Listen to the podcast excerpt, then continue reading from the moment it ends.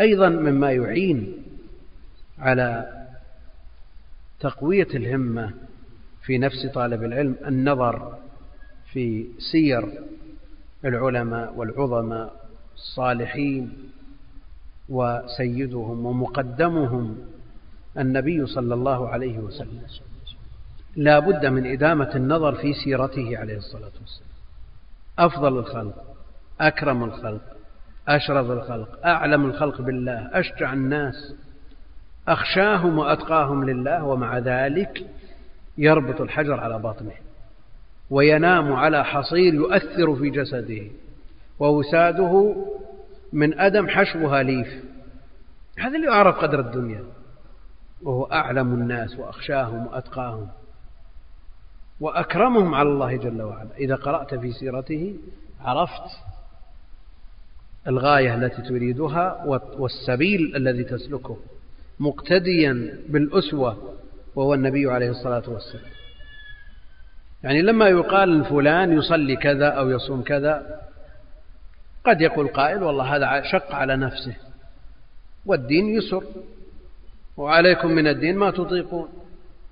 لكن إذا قيل له أن النبي عليه الصلاة والسلام الذي غفر له ما تقدم من ذنبه وما تأخر قام حتى تفطرت قدماه. هذا مغفور له. ما تقدم ومتأخر عليه الصلاة والسلام. ومع ذلك قام هذا القيام.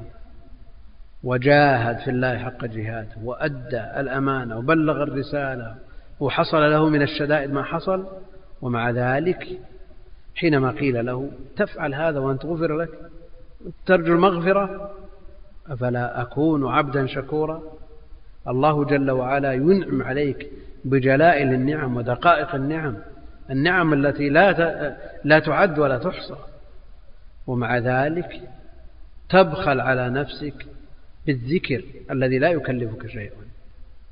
لا يكلفك شيئا. ولو أعملت لسانك ليل نهار بذكر الله ولهجت بشكره ما استطعت أن تفي بشكر نعمة من نعم الله جل وعلا فكيف بجميع النعم؟ وإن تعدوا نعمة الله لا تحصوها. فمثل هذا يحتاج إلى شكر والشكر يحتاج إلى بذل من النفس. الصحابة رضوان الله عليهم ضربوا أروع الأمثلة في علو الهمة وفي العطاء والبذل لهذا الدين. ثم سار على طريقتهم والكل يهتدون ويقتدون بالأسوة والقدوة عليه الصلاة والسلام. جاء بعدهم التابعون والأئمة فحصل منهم ما حصل. تقرؤون في سيرهم الأعاجيب. تقرؤون الأعاجيب في بذلهم وتضحياتهم في سبيل دينهم وفي نشر العلم والتعليم والعمل. والإنسان يقرأ في هذه الكتب في سير الأئمة يظنه ضربا من الخيال. إنما يساق للتشجيع فقط وإلا ما له حقيقة. أدركنا من من شيوخنا من لا يرتاح في يومه وليلته ولا أربع ساعات ولا ثلاث ساعات. والبقية كله بذل علم وتعليم وكل باب من أبواب الخير له فيه سهم. وما زالت الأمة وفيها خير والخير في أمة محمد إلى قيام الساعة. عليه الصلاة والسلام موجود. يقول الإمام الشافعي إذا هجع النوام أسبلت عبرتي وأنشدت بيتا وهو من ألطف الشعر أليس من الخسران أن لياليا تمر بلا علم وتحسب من عمري؟ أليس من الخسران أن لياليا تمر بلا علم وتحسب من عمري؟ يعني هؤلاء الأئمة الذين حفظوا ما حفظوا وبقي ذكرهم إلى يومنا هذا. هذا عبث يعني جاء مجرد صدفة واتفاق. يعني مجرد اختاره الإمام الشافعي قدوة يقتدون به ويعملون بعلمه. هذا عبث أو لأنه قدم ما يستحق به أن يذكر إلى قيام الساعة ويدعى له ويترحم عليه. وقل مثل هذا في الإمام أحمد. يعني جاء من فراغ حفظ سبعمائة ألف حديث ما جاء من فراغ. كونه يذكر ويلهج بالثناء عليه والاقتداء بعلمه والأخذ بهديه المأخوذ من هدي النبي صلى الله عليه وسلم هذا ليس من العبث. لصدق مع الله جل وعلا وبذل وإعطاء من النفس يعني بعض الناس أعماله تكتب له إلى قيام الساعة. لماذا؟ لأنه سن سنن وألف كتب وبقي نفعها إلى قيام الساعة وترك الطلاب والطلاب لهم أجرهم وأجر تلاميذهم وهم وطلابهم أجرهم لشيخهم. وفضل الله لا يحد. قد يقول قائل كيف هذه الأجور تحصل لمثل هؤلاء الأئمة؟ فضل الله واسع. وجاء في الحديث في كلام لأهل العلم إن الله لا يضاعف لبعض عباده الحسنة إلى ألفي ألف حسنة. فإذا كان هذا الإمام قدوة ألف الكتب وبقيت إلى قيام الساعة. وفي كل مجلس وفي كل درس وفي كل بلد من تأليف الكتاب إلى ما الله به عليم يقال قال رحمه الله تعالى. إضافة إلى أن مجرد صلاح الإنسان بنفسه يضمن له الخير الكثير. مجرد صلاح الإنسان بنفسه يضمن له دعوات المسلمين كلهم. كل مصلي يقول السلام علينا وعلى عباد الله الصالحين. الصالحين ممن تقدم ومن سيأتي من موجود من من السابق واللاحق. فعلى الإنسان أن يسعى في تحقيق هذا الوصف. وهو الصلاح ليدخل في دعوة المسلمين. ثم بعد ذلك يسعى أن يستمر عمله إلى ما لا نهاية إلى قيام الساعة. يقول أبو الوفاء بن عقيل وهو من أئمة الحنابلة يقول إني لا يحل لي أن أضيع ساعة من عمري. أنت ما تملك نفسك نفسك ما هي ملك لك. يعني هل يجوز أن تقطع أصبعك وتتبرع به لأحد يجوز. لا تملك من نفسك شيء ويقول إني لا يحل لي أن أضيع ساعة من عمري. حتى إذا تعطل لساني عن مذاكرة ومناظرة وبصري عن مطالعة أعملت فكري في حال راحتي وأنا مستطرح مستلقي. فلا أنهض إلا وقد خطر لي ما أسطره. هذه الهمة أنتجت إيش؟ الفنون. كم مجلد الفنون؟ ثمانمائة مجلد. ما مو فراغ. شيخ الإسلام رحمه الله تعالى أبو العباس بن تيمية مضرب مثل في هذا الباب. يعني عمر شيخ الإسلام كم؟ إذا قلت أربعين وثمان وعشرين ثمان وستين سنة. إذا قست عمر شيخ الإسلام بمؤلفاته فقط دعونا من عبادة الشيخ. وجهاد الشيخ وسجن الشيخ وتضحية الشيخ. بمؤلفاته تجد الشيء الكثير الذي لا يتصوره من يقيس بالأرقام. يكتب الكتاب في جلسة فتوى في 230 صفحة يقول كتبتها وصاحبها مستوفز يريدها. 230 صفحة. الحموية بين الظهر والعصر. ناس يدرسونها سنين. ما الذي أوصل شيخ الإسلام إلى هذه المنزلة؟ همة همة عالية. بذل في وقت الطلب مع صدق وإخلاص الله جل وعلا جعله يكتب مثل هذه الكتب التي يحتار فيها كثير من العلماء. كتب لشيخ الإسلام. أنا أتصور أن شيخ الإسلام ما جلس شهر على نقض التأسيس. وفي تحقيق الكتاب أربعين سنة ليحقق الكتاب. شيء كيف يحقق؟ يعني تقابل نسخ ويعلق عليه. الأصل موجود. نعم؟ يعني المبنى عظم. يحتاج إلى تلييس ويحتاج إلى تركيب بس.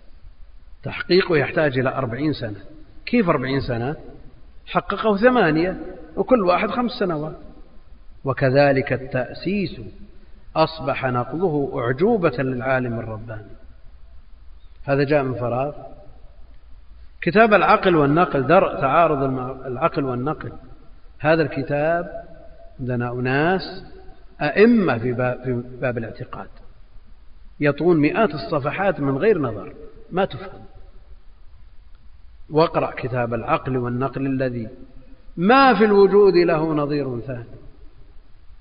قرأنا كتب شيخ الإسلام وذهلنا من السرعة في الكتابة وسيلان الذهن وترابط الكلام والاستطرادات ويمين ويسار. المقصود أن هذا أمر مذهل. سببه إيش؟ الإخلاص والهمة العالية. تقرأ مثلا في منهاج السنة. وصيتي لطالب العلم في المجلد الأول ثلاثمائة صفحة لا يقرأ. يخرج منها بخف حنين. وفي السادس قريب منها. كلام كلام فوق مستوى كثير ممن ينتسب إلى العلم. وسببه ما ذكرنا. وشيخ الإسلام تفرغ للعلم ونذر نفسه للعلم لكن العمل أمرنا بالاستعانة بإيش؟ بالصبر والصلاة. شيخ الإسلام معروف بعبادته. يقول تلميذه ابن القيم رحمه الله تعالى حضرت شيخ الإسلام ابن تيمية مرة صلى الفجر ثم جلس يذكر الله تعالى إلى قريب من انتصاف النهار. يذكر الله. هذا يستعين به على الفهم يستعين به على الحفظ. يعني لا تستطيع أن تأتي بسالب فقط أو موجب فقط وتريد إنارة. لابد من الاثنين لابد من علم وعمل لكي تدرك العلم وتستعين عليه بالعمل. يقول حضرت شيخ الإسلام ابن تيمية مرة صلى الفجر ثم جلس يذكر الله تعالى إلى قريب من انتصاف النهار ثم التفت إلي وقال هذه غدوتي ولو لم أتغدى سقطت قواي. وقال لي مرة لا أترك الذكر إلا بنية الاستجمام إجمام النفس وإراحتها لأستعد بتلك الراحة لذكر آخر لأنه يحتاج إلى أن ينام رحمه الله. وإذا ذكرنا مثل هؤلاء لا ننسى لا تعرضن لذكرنا مع ذكرهم. ليس الصحيح إذا مشى كالمقعد وليس معنى هذا أنه لا يعني وجد أمثلة في عصرنا مع طغيان المادة والانشغال بأمور الدنيا من ضرب من الأمثلة أروعها. مثلا من العصر القريب شيخ شيوخنا الشيخ عمر بن سليم رحمه الله عرف بالعلم والعمل يجلس من صلاة الفجر إلى أذان الظهر. يعني قبل هذا خلونا نشوف الطيبي مثلا. شرف الدين الطيبي إمام من أئمة المسلمين. ذكر الشوكاني في ترجمته من البدر الطالع أنه كان يجلس بعد صلاة الفجر إلى أذان الظهر جلسة واحدة. هذه وش يسوي؟ يفسر القرآن. وبعد أن يسلم من صلاة الظهر إلى أذان العصر يقرئ البخاري. والعصر كذلك والمغرب كذلك. قام على هذا مدة طويلة. ثم بعد ذلك يجلس ينتظر الصلاة يذكر الله جل وعلا يتأهب للصلاة وتقبض روحه وينتظر الصلاة. الشيخ عمر بن محمد بن سليم رحمه الله تعالى المتوفى سنة اثنتين وستين ثلاثمائة وألف شيخ شيوخنا قريب ما هو بعيد. الوقت كله من صلاة الفجر إلى بعد صلاة العشاء كله للعلم. يتخلل العلم يأتي في الشهر مرة مثلا خصوم لأنه قاضي فيقضي بينهم بكلمة أو كلمتين وينصرف الراضي. واجتمع عنده من الطلبة الجم الغفير ونفع الله بهم وكثير من قضاة المملكة في شمالها وجنوبها وشرق من طلاب الشيخ أو من طلاب طلابه. هذا بذل. الشيخ محمد بن إبراهيم رحمه الله تعالى بدأ التدريس من وفاة عمه الشيخ عبد الله بن عبد اللطيف سنة تسع وثلاثين وثلاثمائة وألف إلى سنة تسع وثمانين إلى وفاته نصف قرن. والوقت كله معمور للعلم والتعليم والعبادة ونفع الناس. الشيخ عبد الله القرعاوي رحمة الله عليه مثال للداعية المصلح. ذهب إلى جنوب المملكة في ذلك الوقت فيها ما فيها. من جهل وأسس هناك مئات المدارس وما زال طلاب وطلاب طلابه إلى الآن وهم منارات في تلك البلاد. نفع الله بهم نفعا عظيما. من قرأ سيرة هذا الرجل عرف أنه بالإمكان مع النية الصالحة والبذل وترك الترفه والتنعم لأن الدنيا والآخرة ضرتان. مثل كفتي الميزان إذا رجحت هذه ارتفعت تلك. عرف أنه بالإمكان أن يبذل الإنسان لا سيما مع صدق النية وصدق التوجه إلى الله جل وعلا ما لا يخطر على باله. وأما الشيخ بن باز فكلكم أدركتموه. علمه ودعوته ونفعه للخاص والعام بلغ مشارق الأرض ومغاربها ونعرف من حال الشيخ أنه لا يرتاح في اليوم والليلة ولا أربع ساعات.